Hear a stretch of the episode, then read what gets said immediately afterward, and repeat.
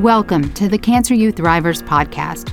My name is Andrea Wilson Woods, and I'm the CEO and co founder of Cancer You. Join me each week as I interview cancer patients, caregivers, survivors, and providers about their cancer journeys.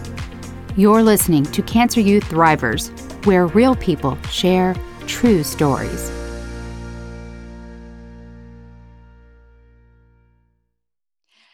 Stephanie Warner is a Midwest cancer survivor and thriver. With 20 years of nursing experience and four years of surviving cancer behind her, she brings compassion and support to help others through value based teaching and mentoring.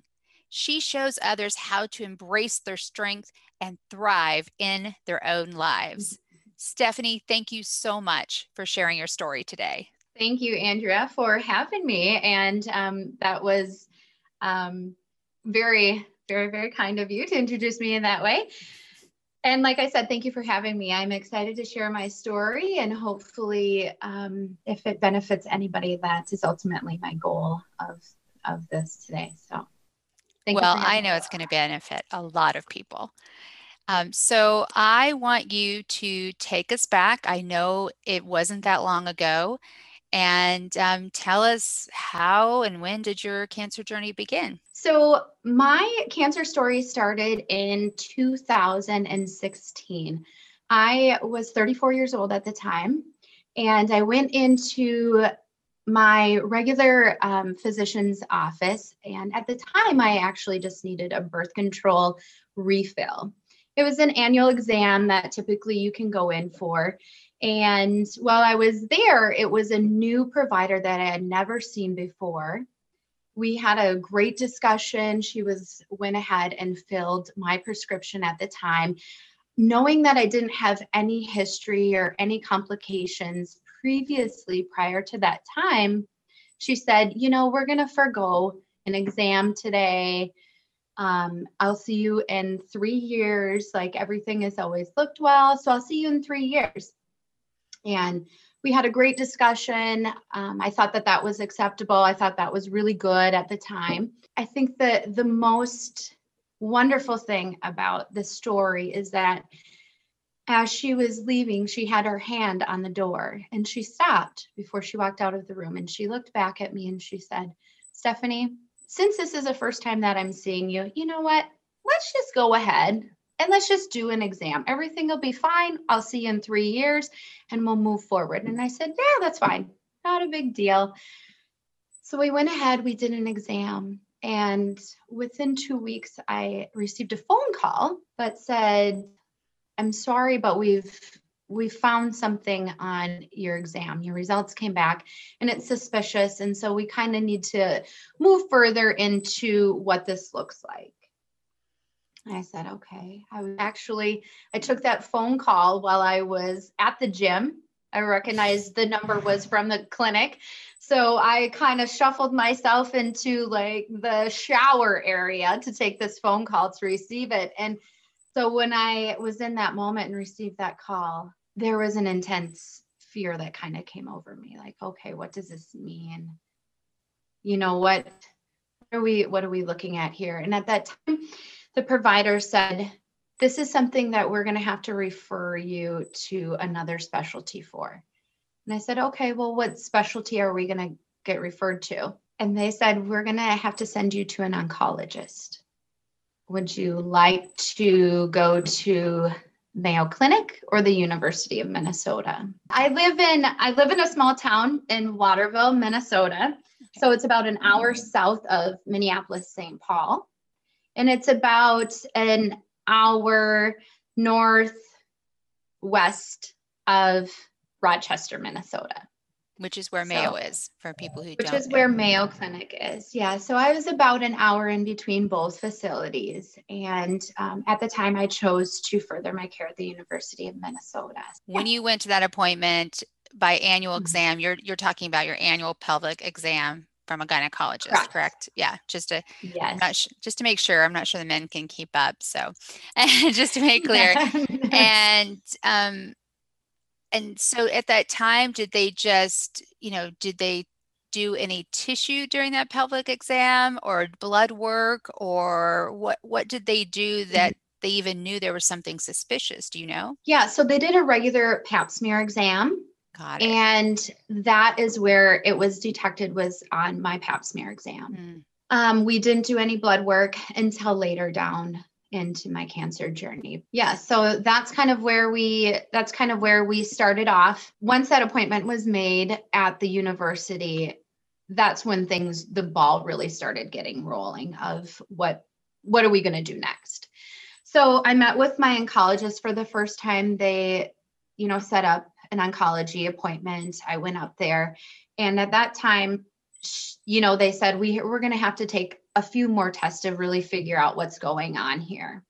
So we scheduled a surgery that was going to basically go ahead and get a larger sample, a larger tissue sample. They were concerned specifically about the cervical area and the uterine area. Got it. My cancer after my first surgery, it was diagnosed as stage 1B1 cervical cancer. So I had a tumor that was mm. at the bottom of my cervix and at the top of my uterus. Got it. So kind of in the in the connecting um, location. That was um, very difficult to hear. So I'm going to back up a little bit here. Go ahead. No, please. So please. as I go, as I, yeah, sure. So as I was um, meeting with the doctor the first time, she said, okay, we need to put together a plan. We're going to have to move forward with this first surgery to, to determine what type of cancer you have.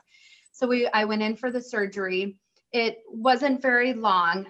Um, they went in and took a larger actual piece of tissue from that location and it was a pretty good week in between before I heard anything back.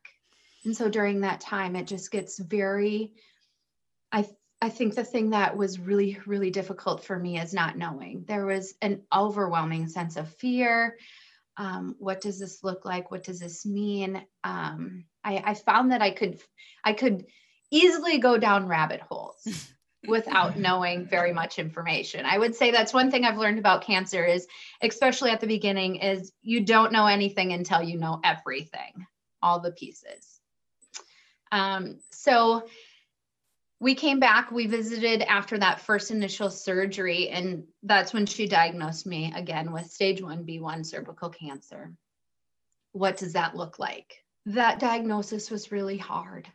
I remember sitting in the chair with her and she gave me that diagnosis and we talked about additional steps that we were going to have to take. And when I say additional steps, that means um, we were going to have to go through with MRIs, PET scans to see if there was any other um, locations of this cancer. Because at also with that diagnosis, she had determined that I had um, adenocarcinoma adenocarcinoma is a glandular cancer. So, typically, a lot of times in cervical cancer, there can be a squamous cell um, type of a cancer, which is very focal, it's very localized to one place. With an adenocarcinoma, it's a glandular cancer that can have tumors in multiple or different locations, which makes it a little more difficult. Um, so in that in that case, we had to go ahead and do a PET scan and an MRI. Both were very difficult to go through. It was um, kind of in the early early um, beginning of summer here, and there was the the PET scan. They had pulled up to the actual um, hospital, so they make you drink. It's like a sugary substance, and I remember sitting in the chair waiting my turn to go in for this PET scan after I had drank the stuff. And I was sitting there for an hour and I was so sick. I was just so sick. I felt extremely nauseous, um, very scared, very fearful. And um, going through the PET scan was just terrifying because you just don't know what those results are going to be. And you just kind of feel like you're in limbo for so much of that time waiting for these results to come back. Stephanie, can you tell me what was the the time span between the that call you got that something was wrong and the news from the oncologist that you did indeed have cancer? So the time frame from the time that I got the initial first call that I had to make the decision to either go to the university or to Mayo Clinic was it was about three weeks before I was able to and establish an, an initial appointment with the oncologist. After each time that I had testing, it was usually two weeks in between. And what about your support system? Because I haven't heard you mention anyone. So um, at the time, I initially kept things very quiet because I I really didn't know a lot about what was going to happen and what was going on.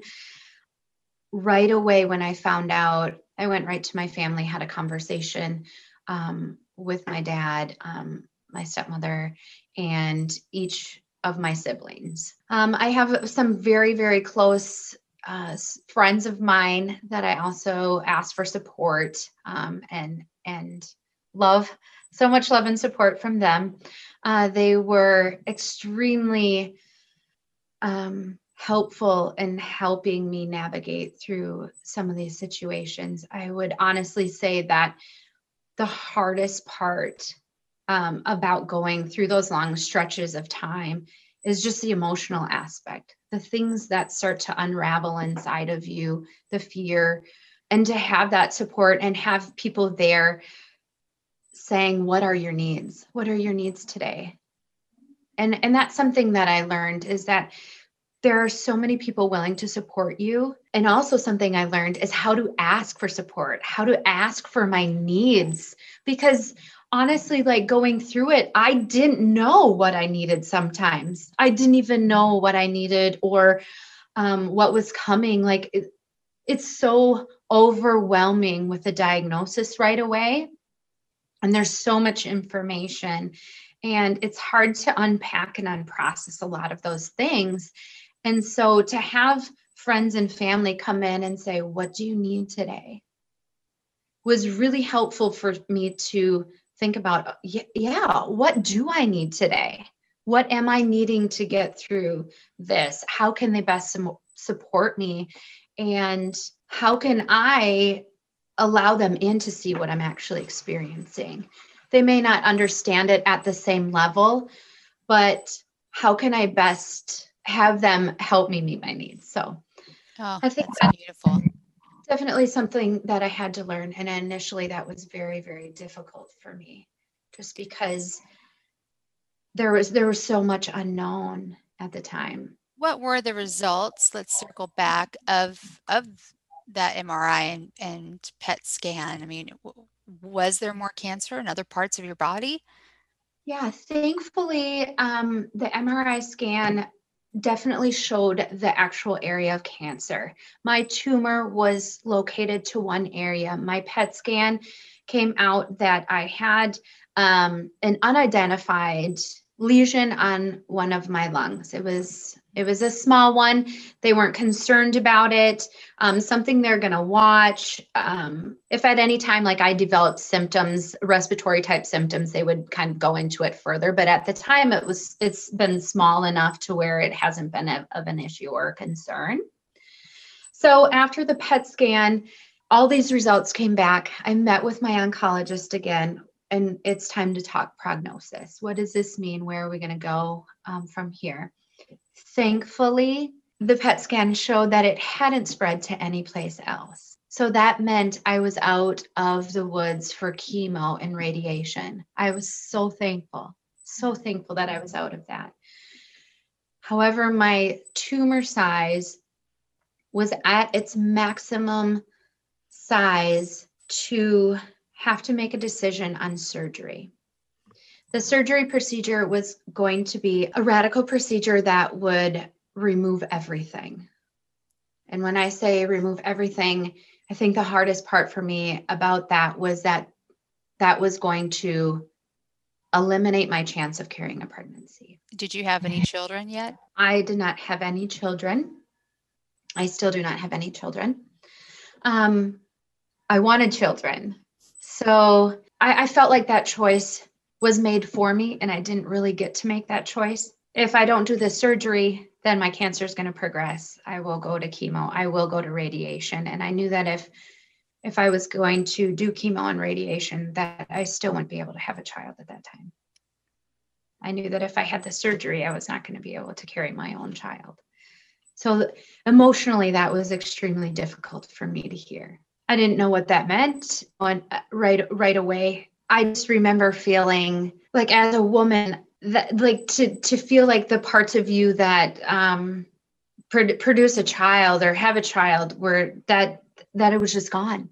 Like I, I don't feel like a whole woman. This means that so many things are going to change. And mentally i knew that wasn't true but emotionally it, w- it felt um, extremely hard to navigate extremely hard to navigate um, so at the time we we scheduled the surgery and that wasn't long. It was from the time that we met and she said this is where we're going to have to move forward with with this procedure. I said okay what does this procedure look like?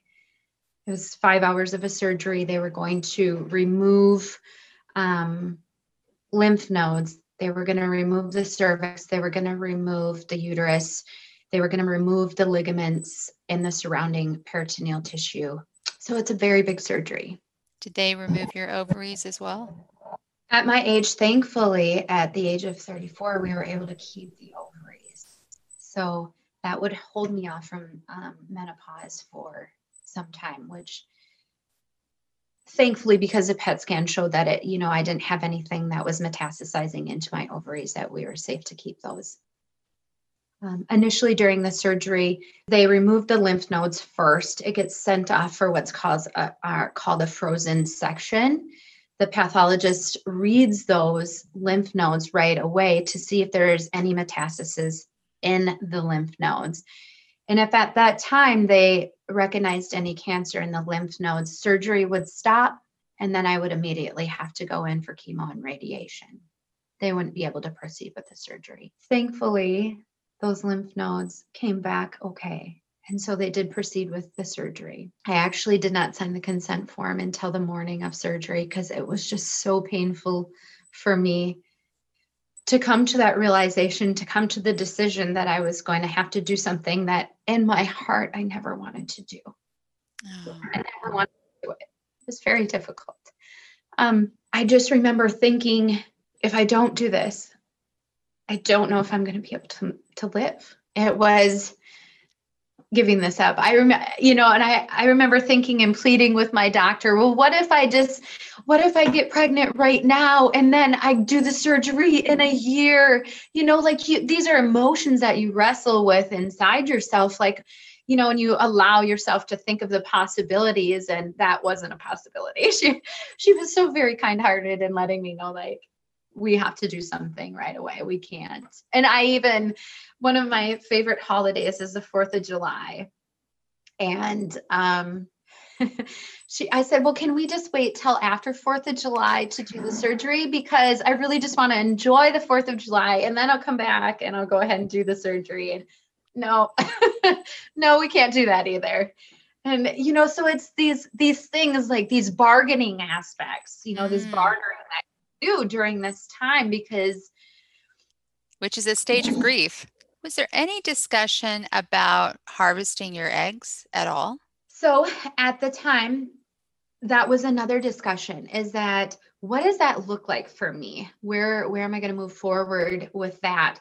And typically depending on the location the size of the tumor those all the circumstances that can um, surround a situation like that sometimes they will allow patients to do an egg removal or an egg, egg extraction prior to having the surgery. But my tumor was the size that it was that I wasn't able to do that oh. prior to surgery. Um, so it it came to the day of surgery and I came there and I remember laying in the preoperative area and they said, okay, we we have to have you sign the consent form. And I remember thinking like, but do I really?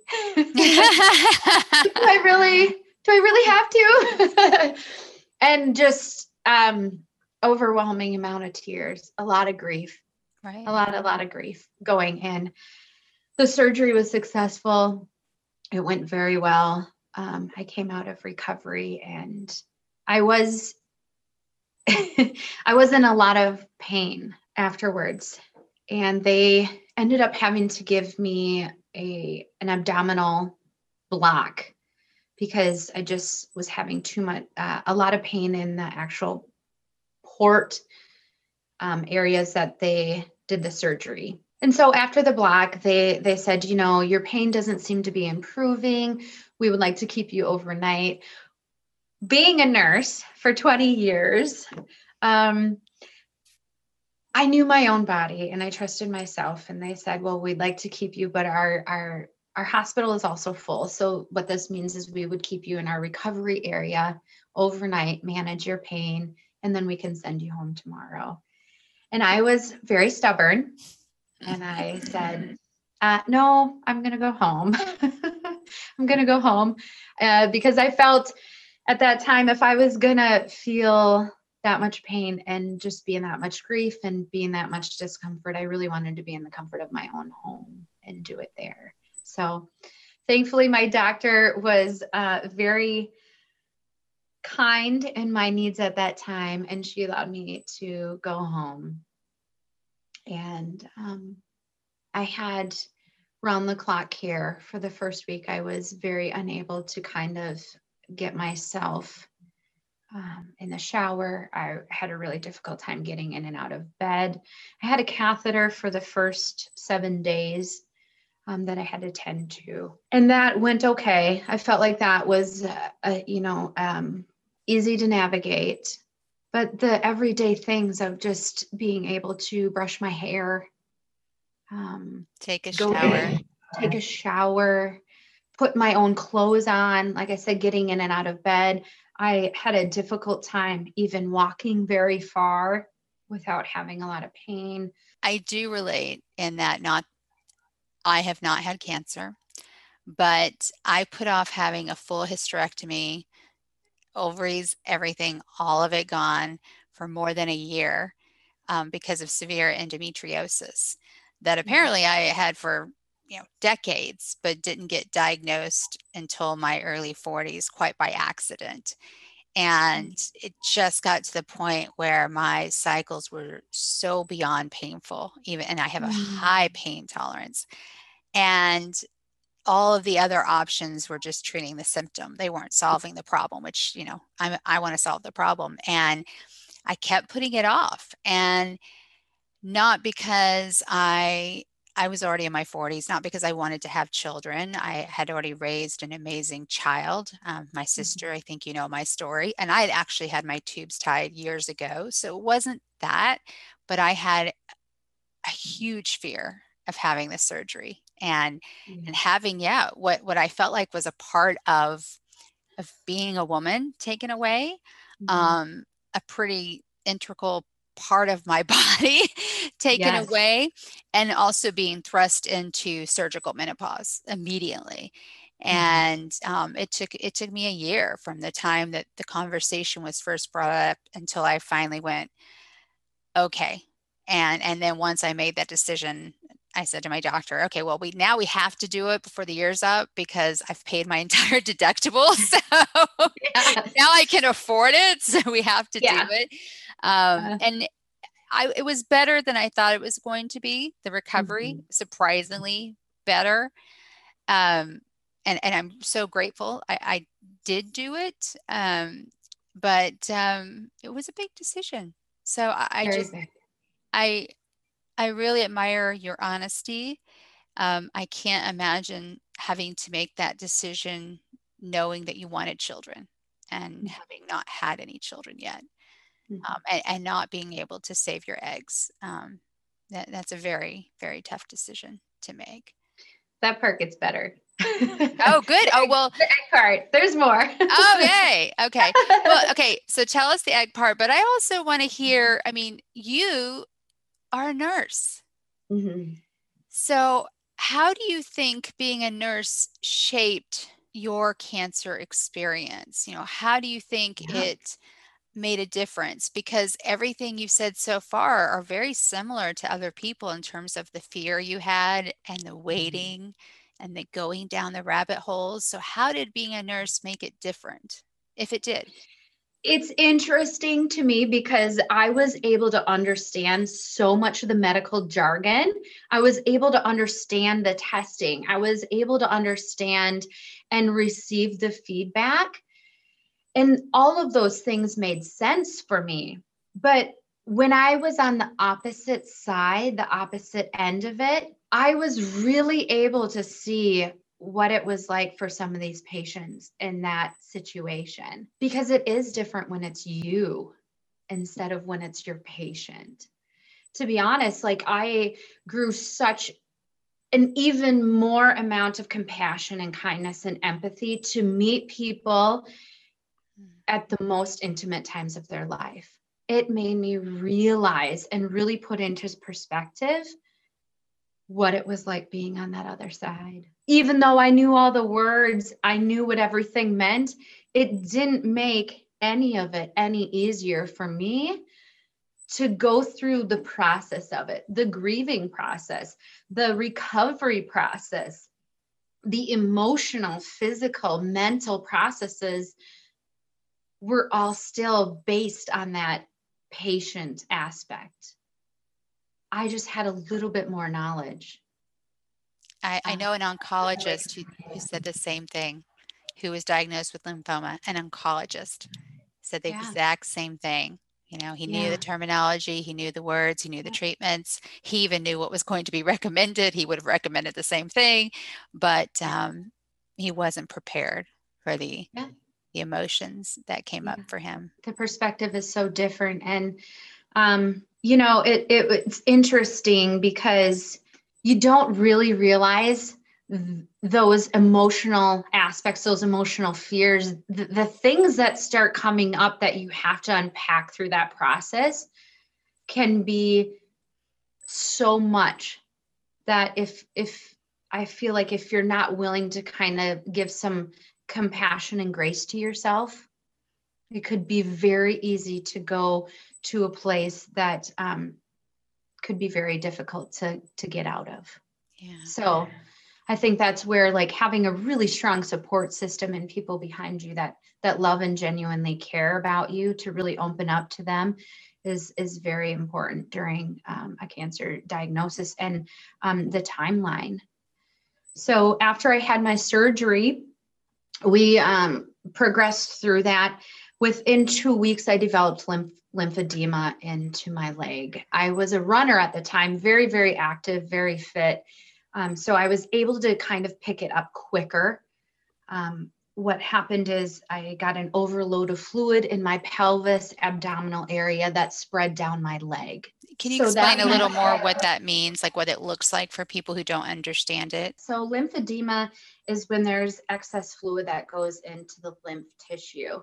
So, a lot of some of that can be because I just had this huge surgery, um, a radical hysterectomy. Um, they removed 27 lymph nodes in my pelvic area. They removed some of the ligaments in my pelvic area.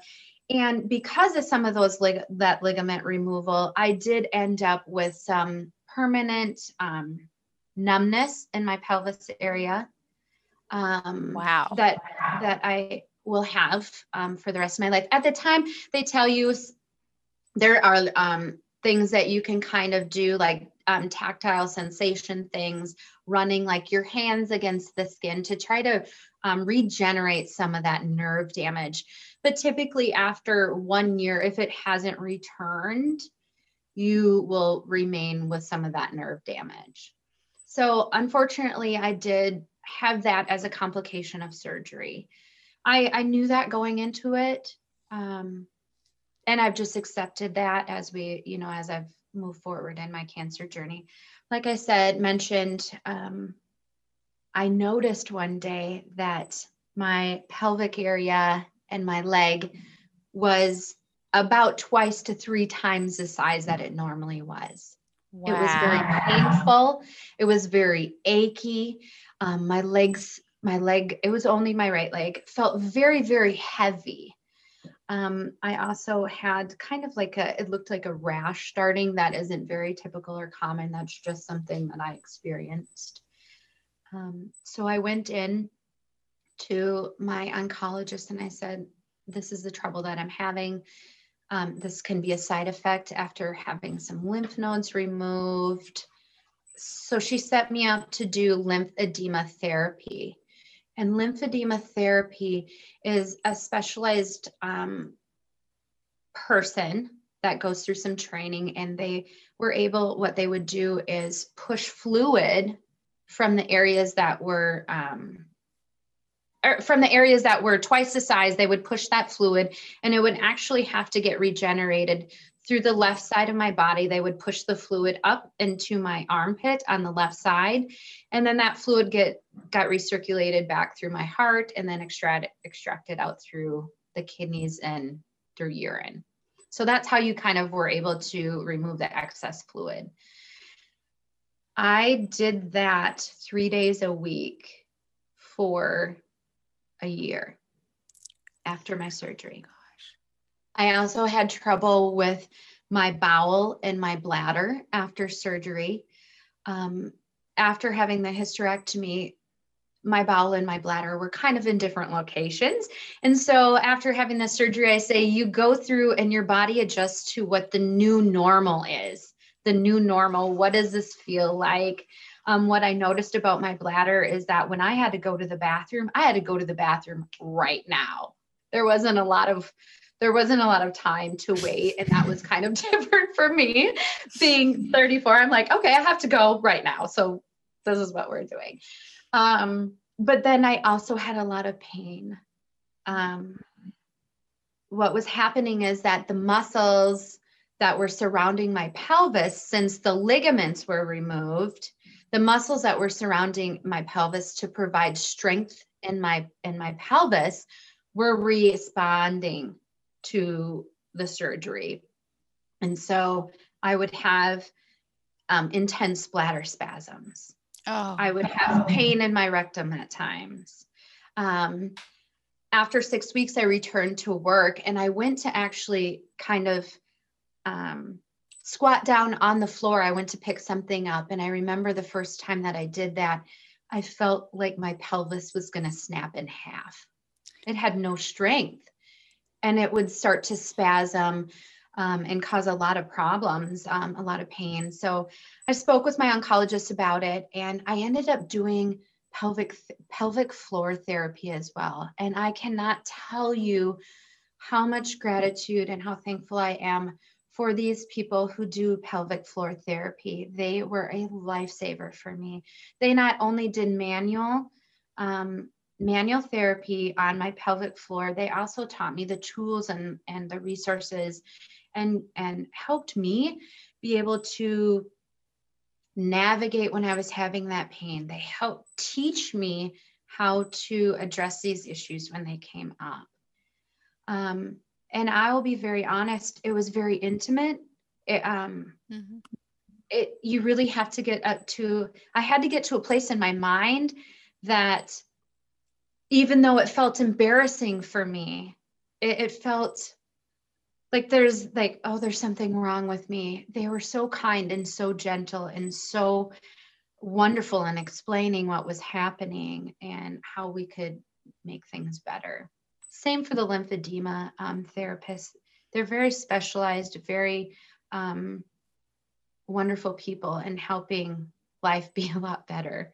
I ended up receiving a machine that I wrap around my leg and around my pelvis area. So when I do have difficulty with um, nerve trouble, nerve um, nerve pain, or if I start to develop swelling or a fluid buildup in those areas, I can use this machine that gets wrapped around my leg. And like I said, my pelvis, it gets plugged in. And then it takes an hour long cycle that will push the fluid through my body.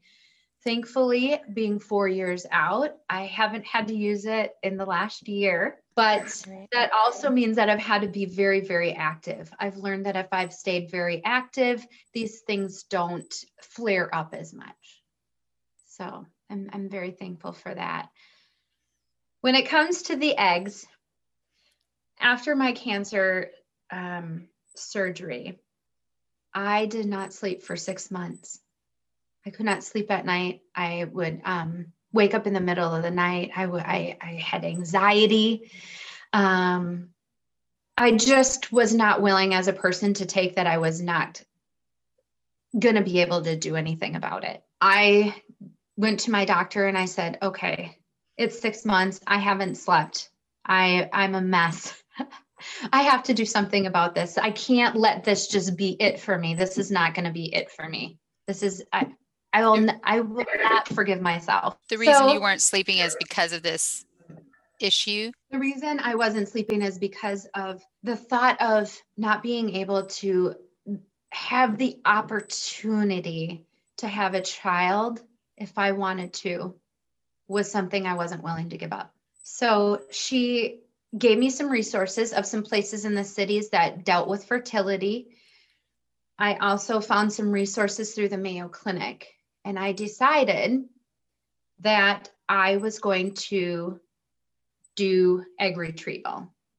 Now, I looked at the affordability. I decided that I was going to go through the Mayo Clinic Rochester. And thankfully, the Mayo Clinic Rochester had a program through the Livestrong Foundation for cancer patients and for women.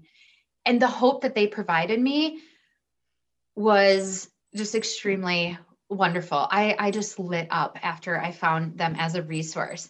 So I contacted them. We went through a lot of paperwork, and they said, based on your diagnosis, we are willing to contribute um, a large funding to your egg, egg retrieval. So that meant, okay, I'm going to move forward with the Mayo Clinic. I went in for a fertility visit, and the fertility doctor was wonderful. We went through and we had ultrasounds. And after the first ultrasound came back and some blood work that they initially put you through, they came back to me and they said, I'm really sorry, Stephanie. The cancer has really taken a toll on your ovaries. If we are going to move forward with this, we may or may not be able to retrieve enough for a pregnancy. We want you to be aware of this right away. Ultimately, the decision is yours. What do you want to do? Mm-hmm. And I remember he, he said to me, he goes, This is going to take a miracle. And I I remember just feeling so strong at that time when he said that to me. I, I, I remember looking him in the face and I said, I know myself, I trust myself, and I'm doing this. They're going to help me with this money to help me with these injections. I'm going to cover the rest, but I'm moving forward with this and we're going to do this. And he said, okay. So they put me on the highest dose of medication. I did injections for two weeks. During that time, I visited the Mayo Clinic. We followed my um, blood work. It was called the follicle stimulating hormone. And we had up to, up to date ultrasounds at the time as well. So when it came to retrieval day, my ovaries got to both both of them to the size of softballs. And we went in for the retrieval. And we came out of that retrieval and 13 eggs were were able to be retrieved. 11 of them were viable.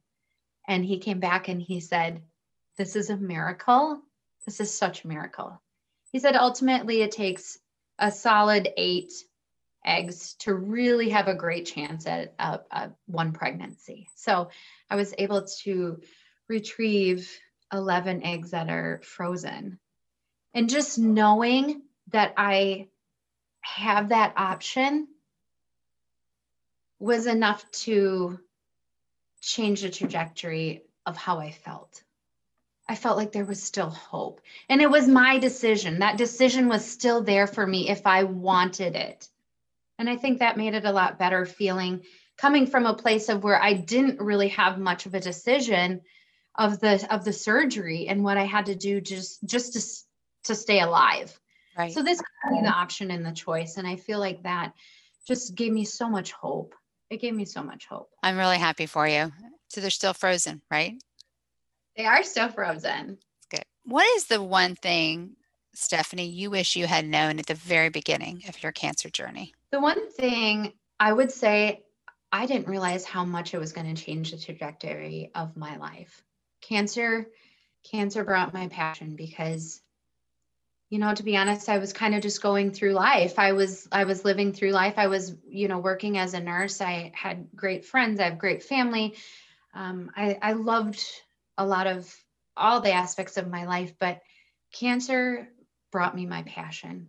And i would have never thought going through something that was so incredibly painful emotionally mentally physically was going to lead me into what I wanted to do with the rest of my life. I had no idea that it was going to bring me the opportunities that it has brought me. I really love that. I do. Um, and I can't wait to hear this from a healthcare provider.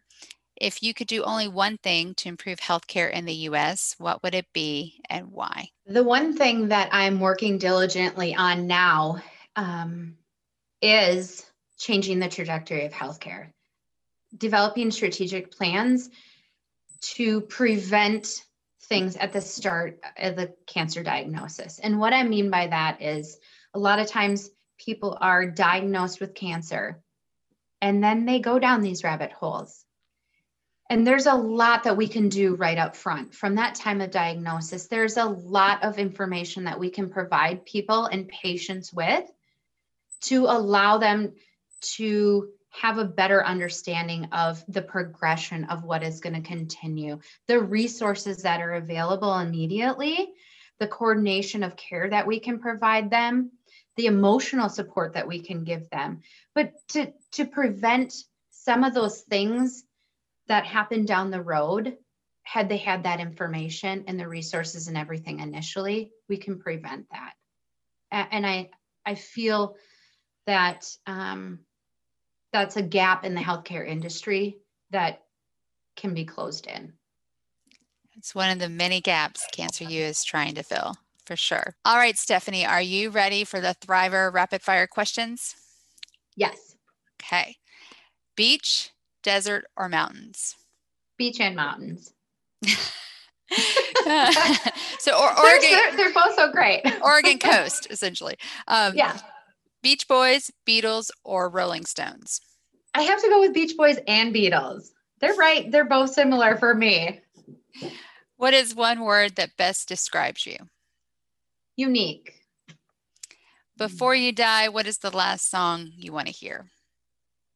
Waymaker. The last meal you want to eat? Sushi. The last person you want to see? My husband. And the last words you will speak. I was blessed. And aside from Cancer U, what is one resource you would recommend for cancer patients and caregivers? I feel like there's a lot of resources out there. And I, I think when you're going through cancer, there's a lot of resources there. And to just really embrace the struggles that you're going through and not give up and find those resources. They're out there. There is there's so many different foundations there's so many different small organizations there's so many different big organizations like american cancer society there's a lot of them out there but i think it's just really embracing that struggle and looking for them going and looking for them and knowing that just because they're not right in front of you doesn't mean they're not there. And and be have those have that dialogue with your doctor. Have that dialogue with your doctor and saying i need resources. Where where can i find this information? Or what can i what can i get? What's available for me? Because there's so much available for cancer patients eh, ultimately i would love it if we could have one big mass like one big place that we could all go and it would just be one one resource but working on it spread out working yeah yeah. Um, I think we'll definitely put Livestrong in, in the resources yes. for what they yes. did for you. Yeah. If people want to get in touch with you, what's the best way to get in touch with you? Uh, they can get in touch with me uh, through just my email. It's steph underscore w612 at yahoo.com, or they can actually, you know, I'm very open to phone calls as well. Um, I, I love getting on and communicating with patients and, or patients or anyone who feels that they need support or they um, want to talk further about anything cancer related. So my phone number is 507 380 5431. Um, those are probably the two best places to reach me. Other than that, I currently do not have a website, but I am working on things progressing down the road. So, all right, those, those baby steps. Thank you so much, Stephanie, for sharing your story with us today. Thank you. Thank you for listening to the Cancer U Thrivers podcast. If you like our podcast, give us a five star rating and review and tell your friends about us. Subscribe on Apple Podcast, Amazon Music, Spotify, Stitcher, or wherever you're listening right now. If you want to share your cancer journey with the world and be a guest on our podcast, go to our website, cancer.university. That's cancer.university. And hit the contact button. Or click the contact link in the show notes. You've been listening to the Cancer U Thrivers podcast. Real people, true stories